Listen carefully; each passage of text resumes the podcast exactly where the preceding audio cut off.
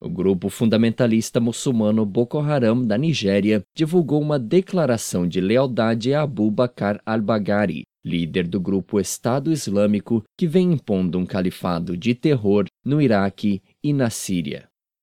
A promessa de lealdade foi atribuída ao líder do Boko Haram, Abu Bakr Shekau, em um vídeo publicado neste sábado.